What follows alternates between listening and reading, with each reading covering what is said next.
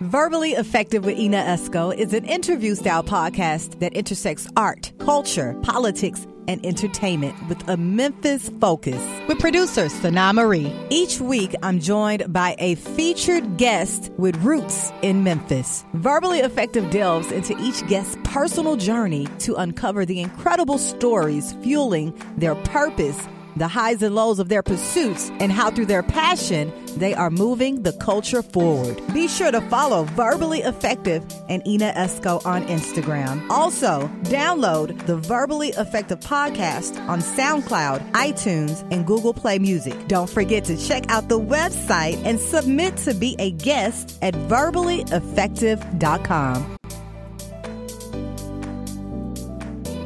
Hey, don't know anything already. Now, one love to you, this now representing. Big up Ina Esco. Big up Verbally Effective. Yeah, man. Jamaica representing to the fullest. Chulani. What's up, everybody? This is your girl, Kirsten Cheers, the multi hyphenate social media strategist, Memphis native, South Memphian, and I am with your girl, Ina Esco, on the Verbally Effective podcast.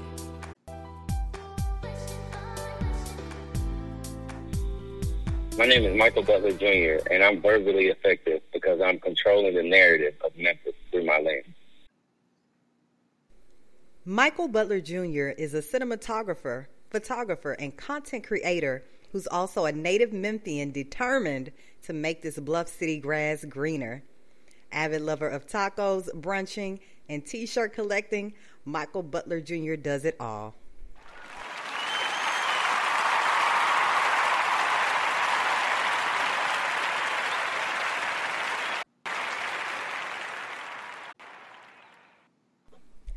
Verbally Effective, your double E, Ina Esco here. Thank you guys so much for tuning in to the Verbally Effective podcast. Make sure you guys download, follow, subscribe, leave a review on all platforms. I'm talking about Apple Podcasts, Spotify, uh, Castbox, Spreaker, SoundCloud. We are everywhere. And check it out. Today I have with me one of my good friends, Michael Butler Jr. He's a cinematographer photog and content creator. Welcome to the podcast, Michael Butler Jr. How are you today? I'm good. What's up, Ina? How you doing? I am wonderful. I'm so glad that you are joining me today. You know, I know you are very passionate. Thank you. I'm, I know you're very passionate about your work, Mike. It all make it also it almost makes me feel like you know you on some Erykah Badu, like you know, I'm an artist and I'm sensitive about my ish. So I really am good. I know I really you am. are. I don't play about my work. I know you are. I know you are. We've had several conversations about that. So we're gonna uh, start the pod off though with your background. So what part of Memphis you from, Mike? I am from South Memphis, uh, by way of Westwood. Um, yeah, I like to say I'm the, the mayor of South Memphis. Uh, you know, because that's uh, that's my area. But yeah, I grew up in Westwood, but uh, I went to city. I mean, they're still the county food. You know, Okay. so you know, I kind of had the little hood side and the bougie side at the same time. Oh, you hit you hood bougie. Yeah, boo ratchet. Boo ratchet. Ain't nothing wrong with that. Ain't nothing wrong with that. You know, they teach you how to navigate through these streets and in Right, the right, uh, right. you know, in all societies. So that's a good trait to have, uh, that boo ratchet. Yeah, I can walk everywhere. Right, right. So what school did you attend? I went to Kirby High School. This, is like I said, this is back when it was a county school. So Okay. it was a good school back then. Um, I don't know what Kirby like now, but it ain't like Kirby when I went there. So uh, I went to Kirby, and I actually graduated from Wooddale. I Mm. was one of those weird kids that transferred my senior year. Why? You know, okay, so we moved from Westwood to East Memphis my, right before my senior year. And uh, we moved on the same street uh, that Wooddale is on. So my mom was like, "Do you want to go to Kirby?" I was like, "Well, I kind of want to go to the neighborhood school because when we moved that summer and we were in the neighborhood, it was some fine women was Oh, walking around, and uh, they went to wow. Wooddale. So I'm like, "Nah, "I'm going to Wooddale." Okay, okay, yeah. Around what's up that, at the, at the deal. look, at, at, at that age, I know them hormones was raging. I know they was raging. Crazy. Wow. Crazy. now, while you were over there at Kirby and Wooddale, what type of uh, curricular activities were you involved in, Mike? Uh, so um, I was all right. So I ran track. I ran track. Um, that was that. That was like my big thing, running track. I played a little ball. Um, not much. Uh, other than that, I, I was in a yearbook staff. Uh, I was on the golf team at Kirby. I was on the. Uh, um, I was in the AV department. What else did I do? Uh, when I was at Wooddale, I was actually way more involved in Wooddale, which is weird. But uh, Wooddale, I was on the yearbook staff, uh, AV department. Um, I took a couple classes with Stan Bale. Um, yeah. Yeah, yeah. I took a couple classes with him. Um, what else did I do over with this? It's so long. You know, I'm coming up on my 20 year uh, high school reunion. right, So, right. which, is, which is odd. Yeah, I did a lot. I actually did a lot. Uh, I started uh, like a, a, a or whatever, I guess you want to call it. A Um, it was like one of those offshoots of fraternities or whatever. what? Um, yeah, so you know, I don't know if you remember, like back in the day, they had like uh, I was in this group called the the Kappa League. yeah, I know all about the Kappa remember League. Okay. Yeah, so I was in the Kappa League. Uh, I'm totally not Kappa material. Okay, at all. look, okay, Um, bougie. Okay, bougie.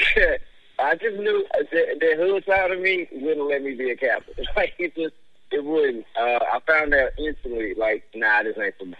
So uh, when I went to Wooddale, we started our own little thing. Uh, uh, so yeah, so we started a little clique or whatever. Um, Me find me. yeah, that's basically basically it's just a little, a little, a little clique or whatever. But uh, yeah, that's what, that's what I did. Uh, outside of that, you know, just the, the regular old kid in Memphis stuff. Well, you sounded very busy. I heard that um, you excelled in track. So, what did What what, what, what- um, events did you participate in in track? Okay, so I ran the one, not the 100. I ran the 200 and the 400, and I did the relay uh, for both of those. And also, uh, I did a little. Uh, I did the 800 one time, uh, only because I placed for shape, and uh, I only did it because I thought we were warming up one morning, and I didn't know we were doing it for a qualifying time. But you know, I just went out there and I was trying to beat the long distance runners. It, only just to warm up, and I ended up making the state team because of that. because of the time that I ran. So, so I ran the 800 a couple times, uh, but mainly the 200 and the 400 as well. Okay, you got to be really fast to, to participate in those events. So you pretty quick. Yeah, I, I, I used to be. I definitely used to be. he said used to be. used to be. uh, do you, uh, you know, to this day, do you uh, work out or jog or you know run a little bit? So I still run. I definitely still run. I do distance running. So I try to get in at least five to six miles a week. Uh, Right. that's always the goal. Um, so usually every other day. I try to run like a mile and a half or two. Uh, Yeah. so I still run. I don't work out. Uh, I've never been a fan of weight or anything like that. Um, I have this thing where I say, and I know uh, one of my one of my good buddies, Will. Uh, he works out a lot, and so he's always like, "Yo, Mike." Uh, he always asks me like, "Do you lift, bro?" So I always tell him, like, "Bro, I make enough money to pay people like you to lift those stuff." So like, so I don't, I don't miss anything. I've never liked weight. Uh, gyms smell weird, so none of that. But uh, I do. I, I'm still on my sit-ups and push-ups, and you know, and I and I run. So that's that's basically what I do now. Yeah, and you know what? Um, those activities, you know, keep you fit for your job uh, as a photographer, and Yeah. you know, getting those good shots and getting to where the action is. So, you know, that's really good that you still, you know, do a little, little bit of something. But i also, bit. yeah, a little something, something. I also heard that you mentioned you were on the yearbook staff. So, Yeah, yeah. tell me about that. Tell me about that. Okay, so I as a I was a young kid, and um, as most young boys do, I saw a cute girl that was on the yearbook set. There you so I go. joined on the yearbook set. so uh, joined the yearbook set. uh, but it was really cool. I, I ended up liking. it. You know, I didn't get into photography there. uh, I was just I I love books, I love reading, and I love talking to people. So I used to do like the little interviews with uh, the students and get their quotes and things like that.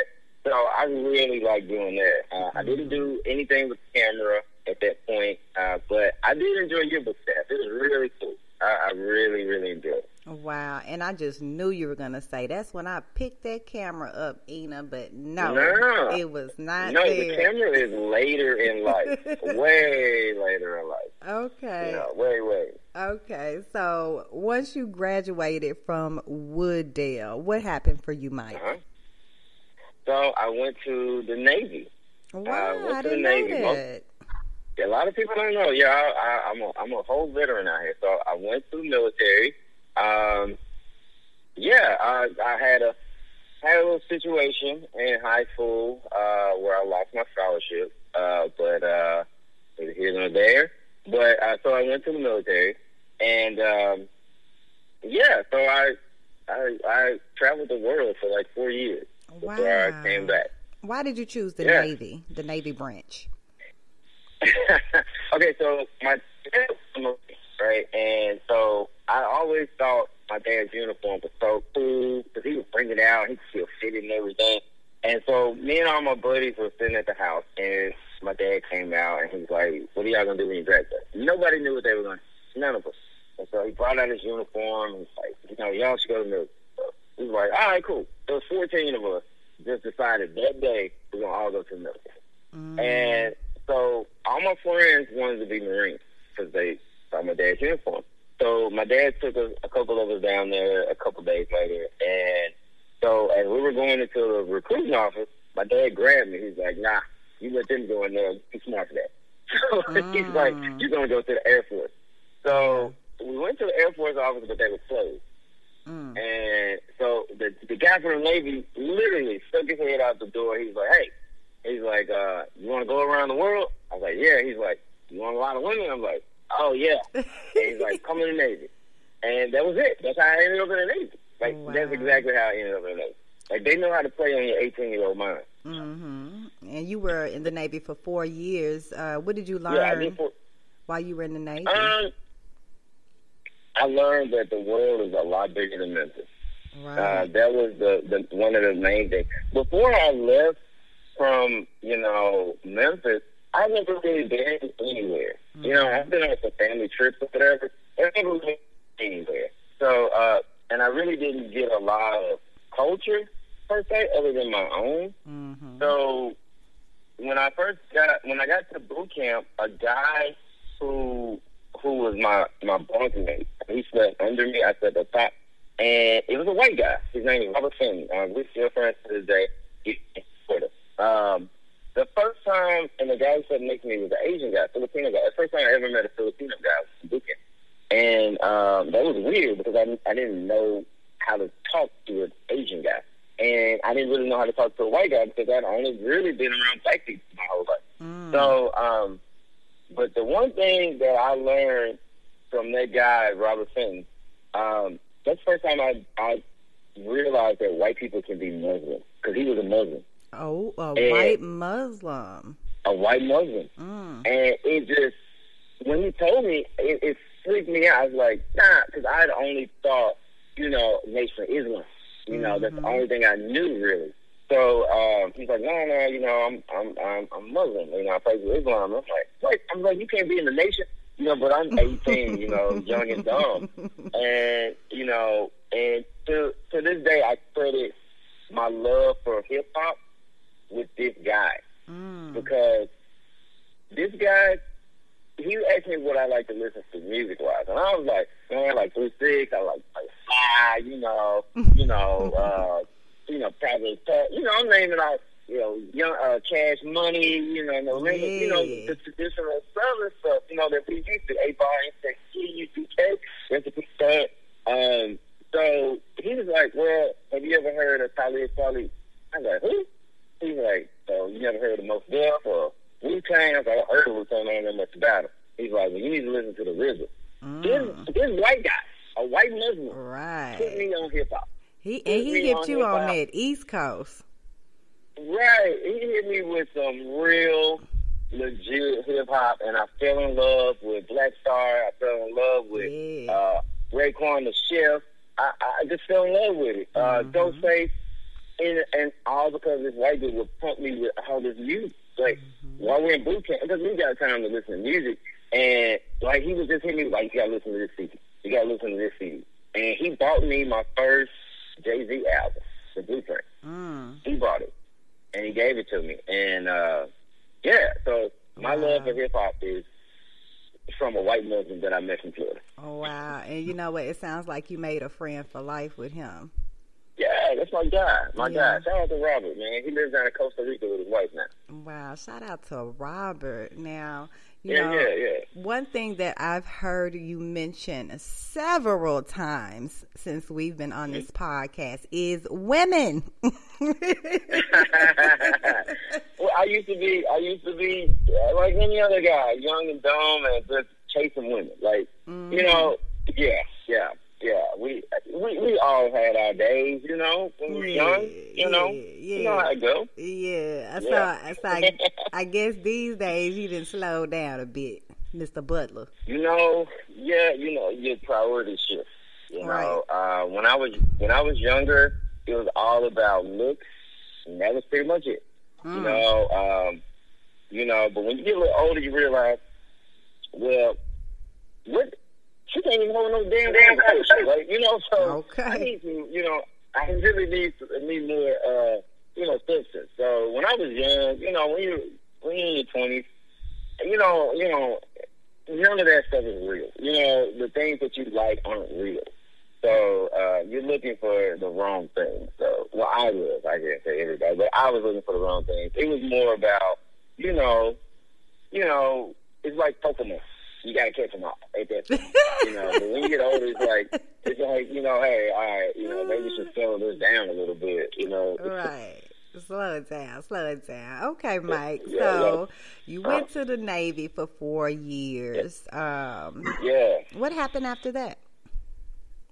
Okay, so after that, I um, I, I I got out the Navy, um, and I moved to Nashville. Mm. I moved to Nashville. Uh, right before I got out of the Navy, I met um, I met someone, uh, and we had an amazing time. You know, we were great, and so we moved to Nashville together, and we eventually got married. Um, we moved to Nashville. We were young. We were both like 22 at this point. She had just graduated from college. I was still out the Navy, so we moved to Nashville. Um, well, I was moving to Nashville, and she said she was coming to Nashville to just hang out, but she never left. So Mm. whatever, it just it just happened. But um, yeah, so we moved to Nashville. We we stayed there for a couple of years, and then we moved to Houston. We moved to Houston, Texas. I got a job in Houston, so we moved to Houston, and that's where Maddie was born. And um, uh, so then um, I had some hurricanes hit, and we moved back to Memphis. We moved back to Memphis. Okay. So we moved back to Memphis, and shortly thereafter, we we divorced. You know, and uh, but uh, we're still good friends. Still good friends. Uh, Yeah. We co-parent amazingly. But uh, and I've been in Memphis since since about 2010. I've been in Memphis. In 2010, and um, I heard you mention your daughter Maddie, and you know, Mhm. you post so many pictures of Maddie. I feel like I know Maddie and her personality. everybody, everybody does it. it seems like Maddie is your muse. Yes, so Maddie is Maddie. Maddie is Maddie is like one of my best friends, and Aw. it's because we're so much alike. hmm and personality wise, she is she is just like I was as a kid, and I see it. And you know, my my parents my parents worked a lot, uh, especially my dad. My dad worked a couple jobs, and he was an over the road trucker later on when I was about like ten. So, uh, and I was I have four sisters, so I was the only boy. So I didn't really have anybody to talk to or play with or whatever. Um, so my dad didn't have a lot of time, and you know, and I always wanted that time when he when he uh, you know slowed down from trucking and I got older. Me and my dad became the best of friends on earth. Uh, but it was a lot of time in between there that I wish I had somebody to talk to, and I wish it was him. So I try to be that for for her. Yeah. And so, you know, we talk every day. We talk all day, and it's always some drama. You know, it's always some drama in her little twelve-year-old world. But uh, but I, I, I try to make sure I give her a platform to talk and talk freely and Yeah. talk about herself and how she's feeling. And she's just a cool kid. Like she's just so cool. Yeah, she seem Um, real cool now. She cool. She is cool. She is uh she's very, very cool. Uh but yeah, she's the she is my world and everything revolves around her, basically. That is amazing. I can definitely see that in uh, your work. And, you know, these kids, they definitely need a sounding board right now. There's so much going on.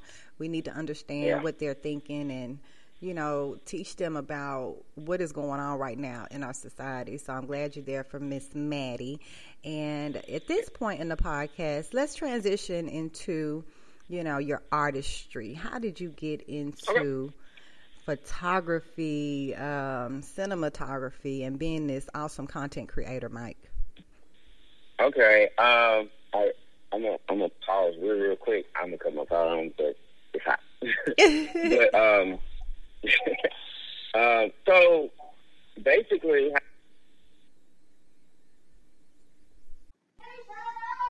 Okay, go. Okay. So how I got into photography? Um, I was probably around. Okay, I'm 37 now. So I bought my first camera when I was 33, about to be 34, and it all it all started. When I when I once I uh, once me and Maggie's mom divorced, uh, I started like my dad. You know, I was really depressed. I was really depressed. And so my dad was like, "You got to get out. You got to start, you know, doing stuff. You know, you got to. You can't just mope around." And so I, I started to.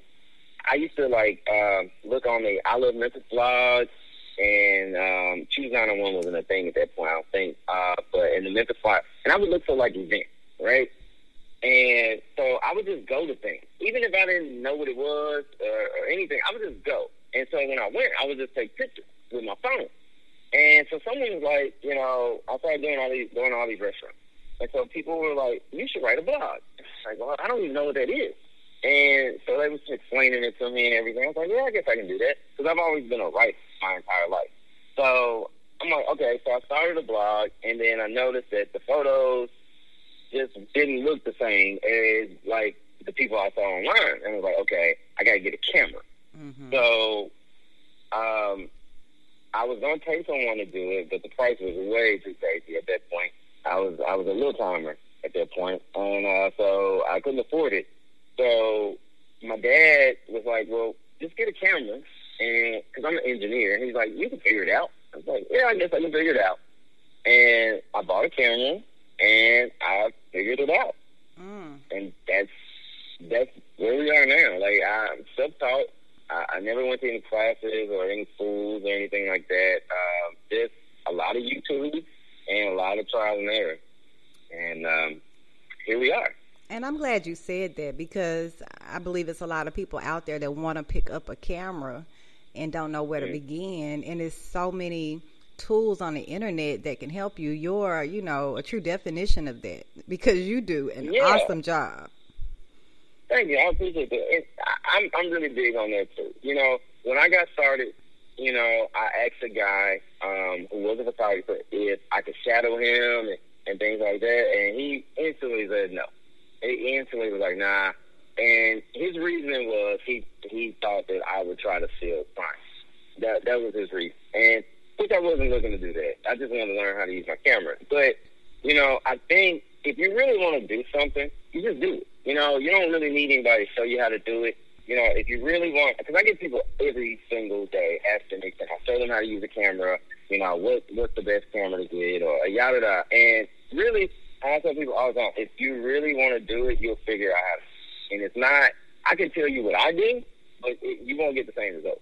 hmm You know, so and, until you have an understanding of what you're doing, it, it never will go well. And you got to really put in the time.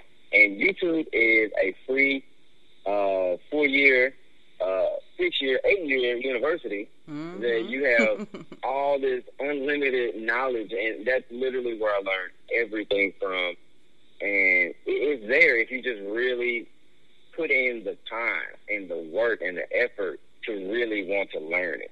You know, because right. it's not it's not easy. It's definitely not easy. It's not something that you could just pick up a camera and then just go. And a lot of people, they they like to run before they crawl, and that that's where they kind of mess up. And you know, I tell people your first ten thousand pictures are going to be your worst pictures. They're going to be horrible. Yeah. And because I look back at my first stuff and I'm like, I can't believe I thought this was good. but you, you just keep plugging away. You keep, you know, you keep practicing on your family because you can shoot them for free. Right. And if you really want to do it, then you'll do it. You know, but every uh, some people want the easy way out. You know. Yes. And that's not the best way of doing things. Yeah, you definitely got to put that work in. And you know what? It seems like right. you have a feeling that you convey through your work. So, with that being said, what is your vision as a filmmaker? Can you describe your aesthetic? Um. Okay. Um. Well, when I'm when I'm doing photography, um, it, especially if I'm doing you know, a portrait, I have this thing where if I'm shooting, if I'm shooting black people, I always tell black people, I'm going to make us look like them. You mm. know, always.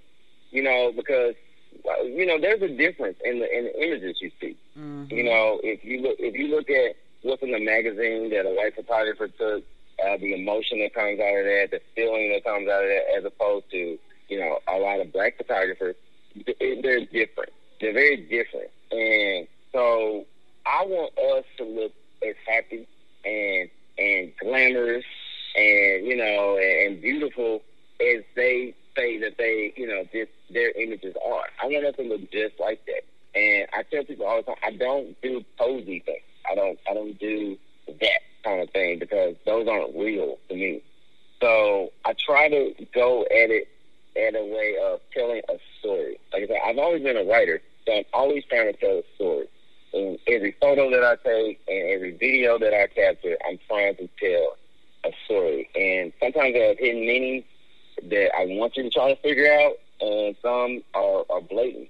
But you know, when when I'm doing people, that's my my my, my number one objective. When I'm doing other things, like I do a lot of street photography. I do a lot of just walking around exploring neighborhoods and and things like that. And when I do that, my main focus is Memphis is gonna look good. Even in our worst forms, Memphis is gonna look good, and that's my number one thing. Memphis is interesting. Um, there's a lot that can be done here. There's a lot of good people here. There's a lot of dope creatives here. People that are way better than me that most people wouldn't even know about. And I'm gonna make sure Memphis always looks good, no matter what. And when I film Memphis, I make sure Memphis looks good. Memphis is in a positive light. I do understand, you know, what we have that goes on in Memphis, but in spite of all that, there's a lot of good here, and I'm going to make sure the world sees that. Yes, and I salute you for that because I see that in your work. And, um, you know, very recently, we've all been seeing the protests uh, across yeah. the, the world with the uh, injustices that are going on as a result of George Floyd, Ahmaud Arbery, Breonna Taylor uh, being killed right, at the right. hands of law enforcement. And I've been seeing your work that you've been putting out. And this is what I want to ask you, Mike. You know, we actually saw at Ferguson uh, many of the key activists being killed or found dead under, you know, mysterious right. circumstances. And we even see that police are actually, you know, actually profiling and looking for some of these activists, tracking them on their oh, social yeah. media right now. So, oh yeah, yeah, yeah. You know, yeah. as a That's photographer, you know, you're you're capturing what's going on now with these protests. How do you balance showing what is happening at these protests versus keeping protesters' identities, you know, safe? How do you balance that? I think um you know, you have to go in with a mindset. You, you gotta know what side you're on and what story you're trying to tell. And I think uh, a lot of times, you know, you get, you know, when I go to the protests and things like that, there there are hundreds, maybe not hundreds. There's, there's a lot of photographers. There's a lot, you know, and I think a lot of people do it for, for clout. I think a lot of people do it uh, for attention. Uh, they want to post the, the one of the best pictures, you know, some iconic picture so people like it. And I think if you go in it from that mindset, you're already wrong. You, you you're not doing it for the right reason. So I go in with the mindset of I want to tell the story of what's happened, the emotions of the people, also the emotions of the police officers because they're they're human too. Yeah. Um, so I want to go in and tell the story and the real story. You know, I, you know, the news gives you a very vanilla look at what's happening for the most part. They don't really get too emotional, too much emotion behind it, uh, or a lot of backstory behind it. So I go in, you know, and I just try to look for the stories that are within the crowd, you know. But I don't like to focus too much on just the crowd. I like to focus on the on the totality of it all. You know, the standoffs, the lines uh, between the police and the protesters. You know, uh, the the activists that are, are leading the charge. So I, I try to I try to focus more on that. And as far as the identities of the protest, um, I try my best. Right now, it's, it's been it's been easy because a lot of people are wearing masks. So that has really helped out. But if there was a moment where someone didn't have a mask on, I I wouldn't blatantly put their face, you know, in a picture. I would try to angle myself where you can't really see their face uh, in the in those moments. But um, yeah, the police do they do look um, they do scour your social media. Um, I I put out a video. Um, I put I've released three videos about the protest so far. The first one, I, I, the first one was the most successful. I didn't think it would get that many views. I thought, you know, just my Facebook friends or whatever. But uh, right now, it collectively uh, all my platforms it's, at three hundred thousand views. Yay. So um, yeah, that was that was crazy. I didn't think that was going to happen. But the second one that I released was about a girl that got arrested, and uh, she was arrested right beside the uh, Orpheum Theater. Uh, she wasn't a part of the protest. She was actually behind the police in a parking lot uh, across from the Orpheum. And you know, it was just the way that they treated her. She was, she, you know, you know, it was these these cops that were kind of manhandling her a little bit. Um, she was screaming. She was hysterical. I mean, who wouldn't be hysterical getting arrested? You know, Yeah. especially when you had nothing to do with the protest. So I made a video about that, and all of a sudden, I started getting hundreds, hundreds of new followers, hundreds, and a lot of followers without profile pictures, a lot of followers with only one post. You know, so I already know what that is. I, you know, I know those are agencies. You know, I know what they are. Um, so I, I tell people all the time: be mindful of what you put on social media, uh, because especially on a public profile like like Instagram or something like that, or if you make it public on Facebook, they do watch. They they definitely watch. Um, I fly a drone, and the police have their drone out when I have my drone out. So they're definitely watching. They're definitely taking pictures. Um, they're trying to identify who activists are, who who's the leaders of things, and um, and if you're posting any picture, you know, with the hashtag Black Lives Matter, you know, they're looking at all this stuff. Um, Yes. They're looking at your pictures. Um, you know, you just have to know that's one of those things that happen with it, and you have to know if you're if you're really trying to tell a story, it comes with the territory. yeah. If you're just there for social media clout, uh, you're probably going to be in for a rude awakening when you get all these new followers or some random person from the news hitting you up. right, right. Wow.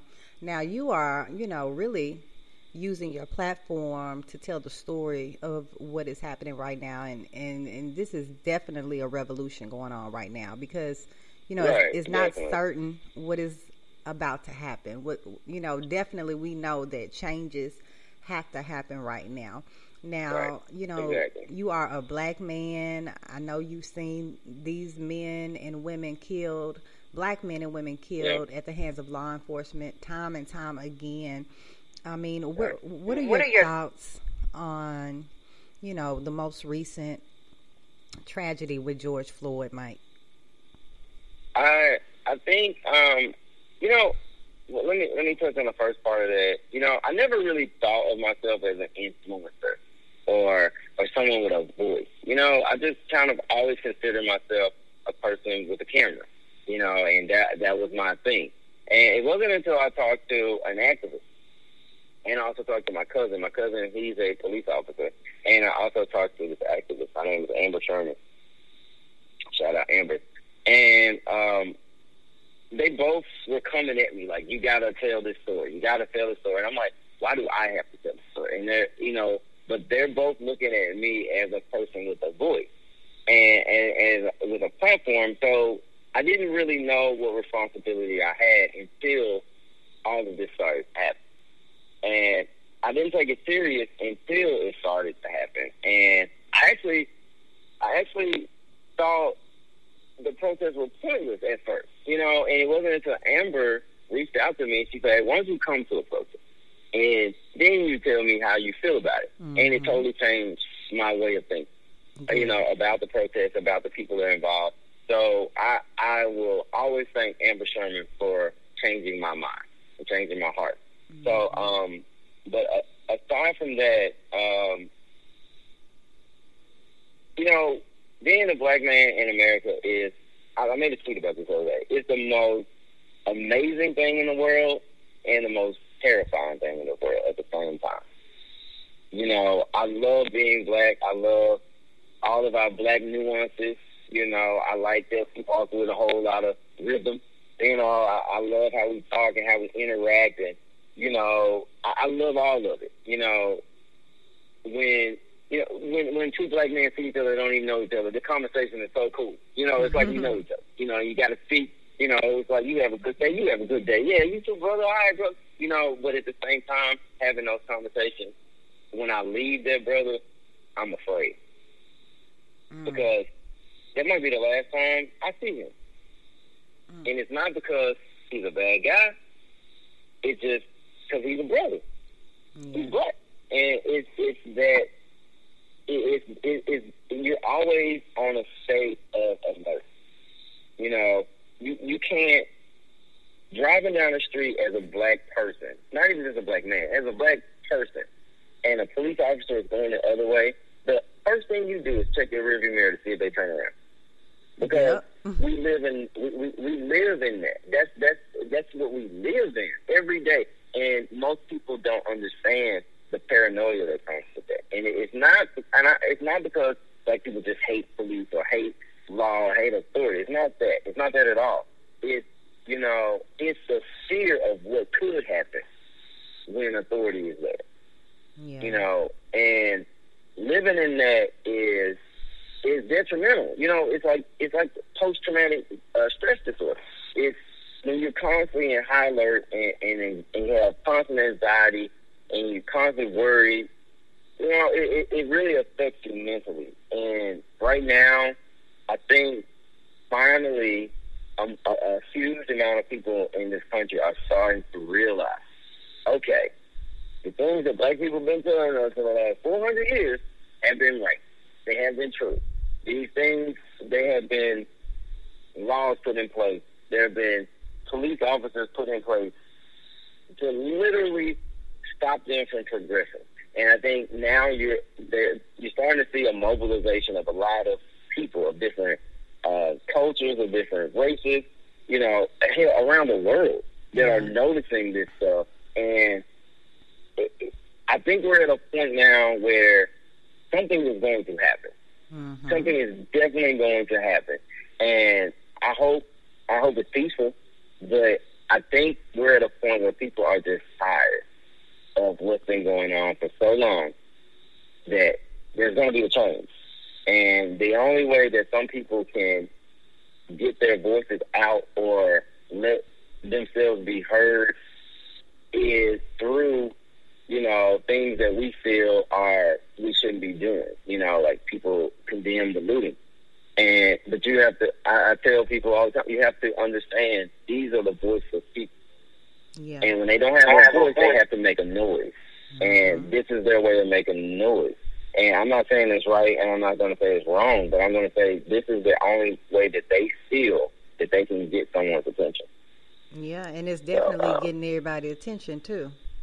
Yeah, it's definitely getting people's attention, and I think it's time for people to wake up. I think it's time for, um, you know, white people to wake up and realize that, hey, you know what, you know, yes, I get, you know, I get their whole mantra of all lives matter, but all lives can't matter until everybody's life matters. And if mm-hmm. there's a group within all lives that that seems to be disproportionately affected more, then you have to you have to look into that and make some changes Yeah. so that all lives can truly matter. Because right now it doesn't seem like that all of the, all lives do matter. Right. And you know what? I have Um, to definitely agree with you when you're saying, um, you know, at these protests, you see so many, so much diversity, right? And that's something I don't think Yeah, we've ever lot. seen before. Yeah. And people are really starting uh, from other cultures to realize what we have been saying for 400 years. like, Right. this shit It's is like- real.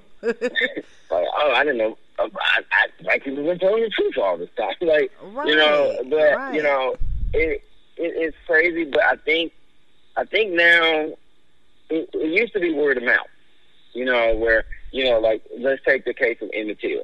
Is is Emmett Till's word against a, a angry mob of white guys, Hmm. or or a, or a white woman who's a damsel in distress? You know, so he he doesn't have any proof because it's just his his voice, and his voice is ins- insignificant at that time to those people. Whereas now we live in a time where we have free and open knowledge everywhere. We have cell phones, you know, there's cameras all over the place. So we're we're living in a time where everything is under surveillance. So mm-hmm. people are starting to see it. Like racism never stopped. right. It just it just started being recorded. That's true. And so and, and so now you have these kids and I think I credit hip hop. I, I I so credit hip hop because hip hop is bigger than a genre of mm-hmm. music. It's a culture. And, you know, since the beginning of time, well, well since the beginning of hip hop, the biggest the largest group of consumers of hip hop have been white people. yeah. So they buy all the albums. You go to you go to a rap concert. You know you go you're gonna see a majority there that are white, and I think with with that these kids are ingrained in the hip hop culture, and their friends are black, and they don't want their friends to be treated a certain way. So they're mobilized now because they're seeing it, and they're angry too. Um, so I- I've always credited hip hop with being more than just music. It, it's a whole idea uh, of of welcoming. I mean, the early days of hip hop, you got you know black rappers, you had you know you had white b boys, you had you know Hispanic b boys. You know, so it was it was a culture that embraced all. You know, and I think it's starting to really really come to a head at this point. Yes, it is. It is. We're we're all watching. We're all looking, and we're all doing what we can with our platforms. Um, you know, you're you're controlling the narrative through the images that you put out and the work that you put out. So I salute you for that. Um, Thank you, thank you. you know, everyone protests look looks different. You know, every everyone's, and they have to figure Yeah. out how they want to protest. Yeah, and I think that's another thing. Like, you know, I, I I've seen people on social media, you know, say, well, everyone needs to come and everybody needs to do this and everyone needs to protest. But you know, you have to understand, people protest. There's a there's a million ways to protest, Yeah. and everybody. Everyone has to do things that are in order with their life. You know, a, a single mother can't come to a protest. You know, she can't march around like that. So you can't condemn them, but she can affect where her dollar goes. So, you know, there are different ways to protest, and no one should be condemned on the way that they choose to protest. But we all should have a collective on we want to have a change, and we, we really need some clear cut, you know, demands, uh, which I think uh, I don't think we really have. I've actually talked to a couple of the, the organizers of the of the protest, and just to help them come up with a clear cut plan. And you know, right now I think they have like 16 or 18 points, and I'm like, you know, whittle that down to things that can actively be changed. Um, you know, so uh, because you have a lot of demands, people aren't going to pay attention to all of them. You know, but if you have some concrete ones that we all can agree on, then that's fine. And um, another thing, uh, this might be totally off subject, but uh, we as black people have to learn to work together. Mm-hmm. Um, everybody, there's no perfect leader. There's not one perfect leader. There's not one person amongst us that hasn't done no wrong or no dirt or no sin. None of us. We can't worry about that at this point. You know, what we have to do is find ways to work together and get beyond whatever issues we have with each other yeah. and worry about that another day. And the main focus should be us as a collective, as a people. And if we keep tearing each other down, because the, the pro the, the protest leaders, you know, you can't have cliques. You know, everybody's got to be on one accord. You, yeah. you don't have to like the person. Everybody didn't like Martin Luther King, and Martin Luther King mm-hmm. did some dirt too. Yeah. So you know, but it's bigger than the man. It's bigger. It's bigger than that. It's about the people, and you have we have to really stop tearing each other down publicly uh, on, on on social media. We we got to stop that. We, we have to because when we're divided, that they're winning. Yeah. They they are winning. Yeah, we, every single time. We got to put that ego you know, I, to the side for sure. We do, and we all we got to you know you got to sit down. Like I, I've made you know I, I have one thing that I do. I know I say a lot. I say a lot. Like I I just ramble. You know, and I just say what I'm thinking sometimes. But one thing that I would never do is publicly, you know, destroy another black man and or a woman because that that's something I would never do ever because I feel like as a man, if I have a problem with another man, I, I'm coming to you and I'm gonna talk to you and we can we can come up with a way that we can coexist together. But I'm never going to publicly destroy another black person ever. Yeah. And I think we should all adopt that. If there's a problem, talk to that person. Find a way to talk to that person because if the weaker we are, the stronger they are.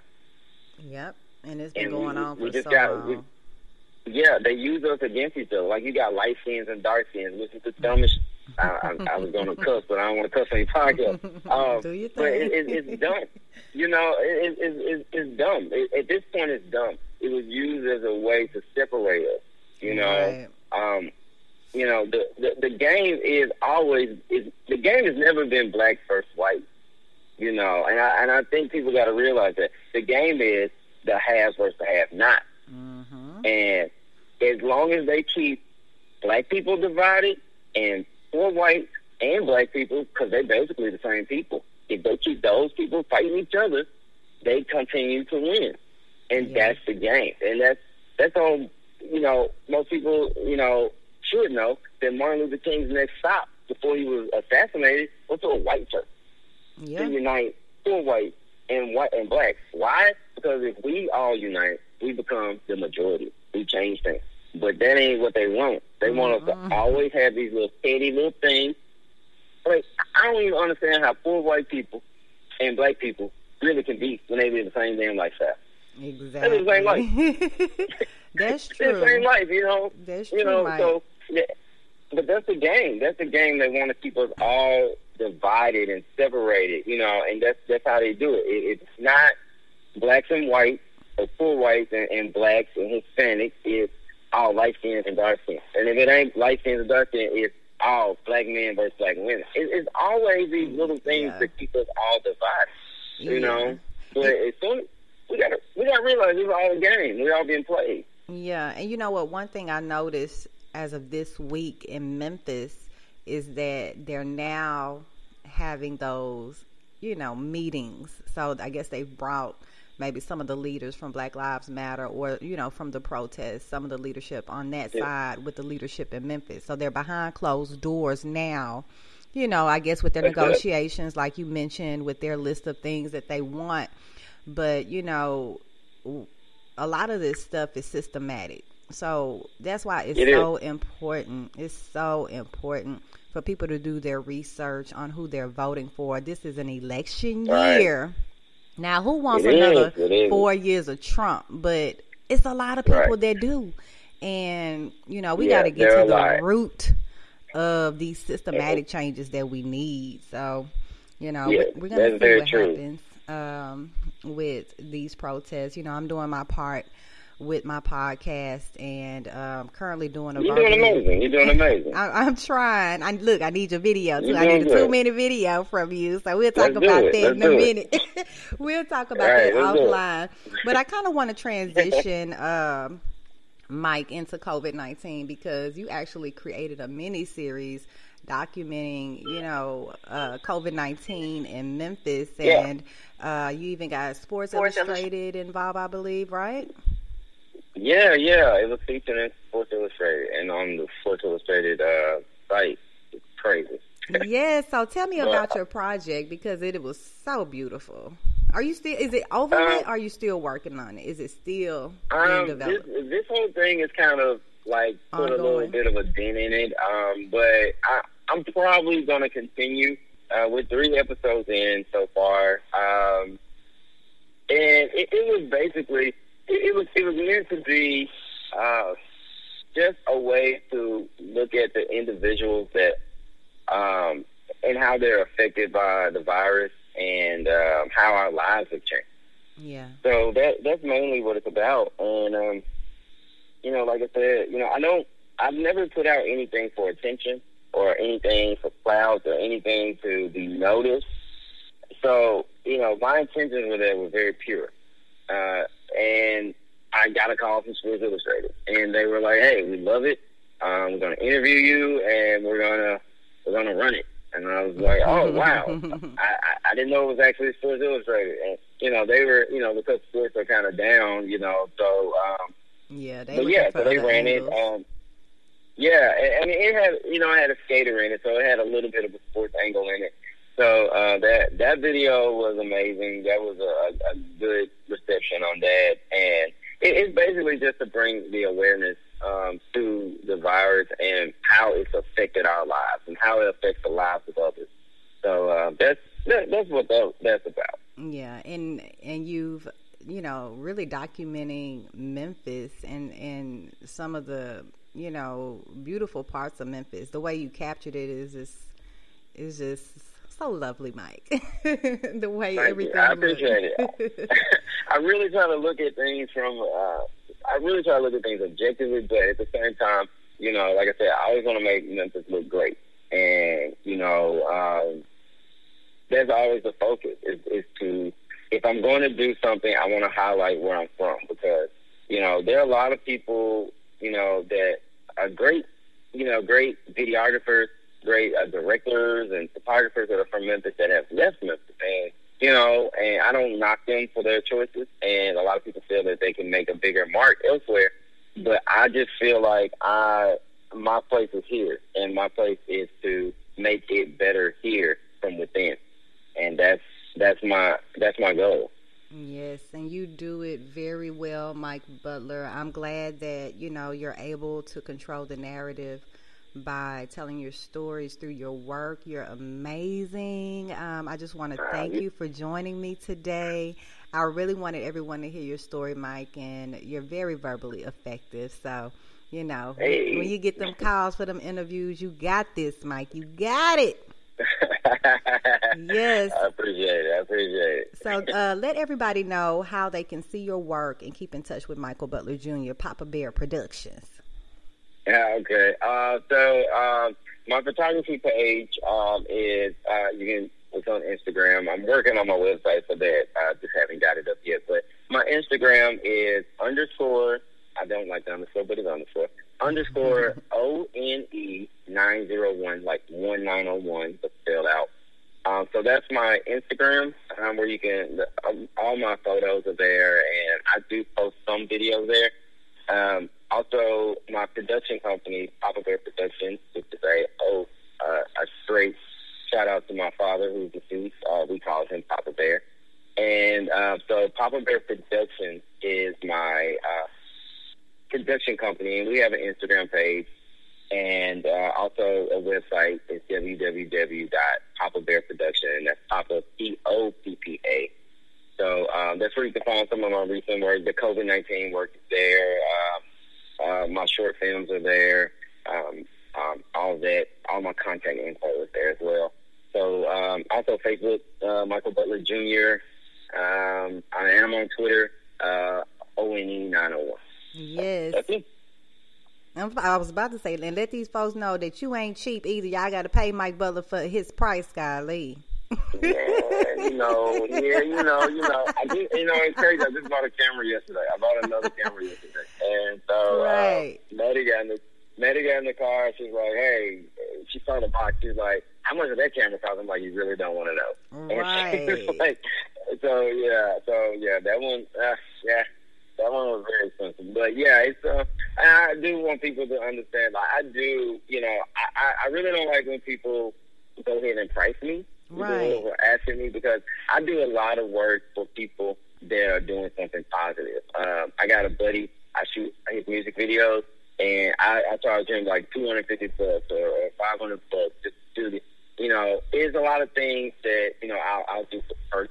And if I like your message and I like what you're doing, I will work with anybody. And people from Memphis always are going to get a Memphis discount with me, no matter what, because Mm. I believe in promoting Memphis and uh, that's always been my thing. If anybody comes to me about you know their project and they need some help on it, and they're from Memphis, holler at me. I will work with you. Um, and because I, I want everybody's voice to be heard, and I want everybody to feel like they have a voice. Yes, yeah. sir. That's amazing. Thank you so much, Michael Butler Jr. with Papa Bear Productions, for joining me today on the Verbally Effective podcast. You keep up the great work, Mike, okay? I, I'm gonna try, and you keep up the great work. I will. I will. We got to do it. All right.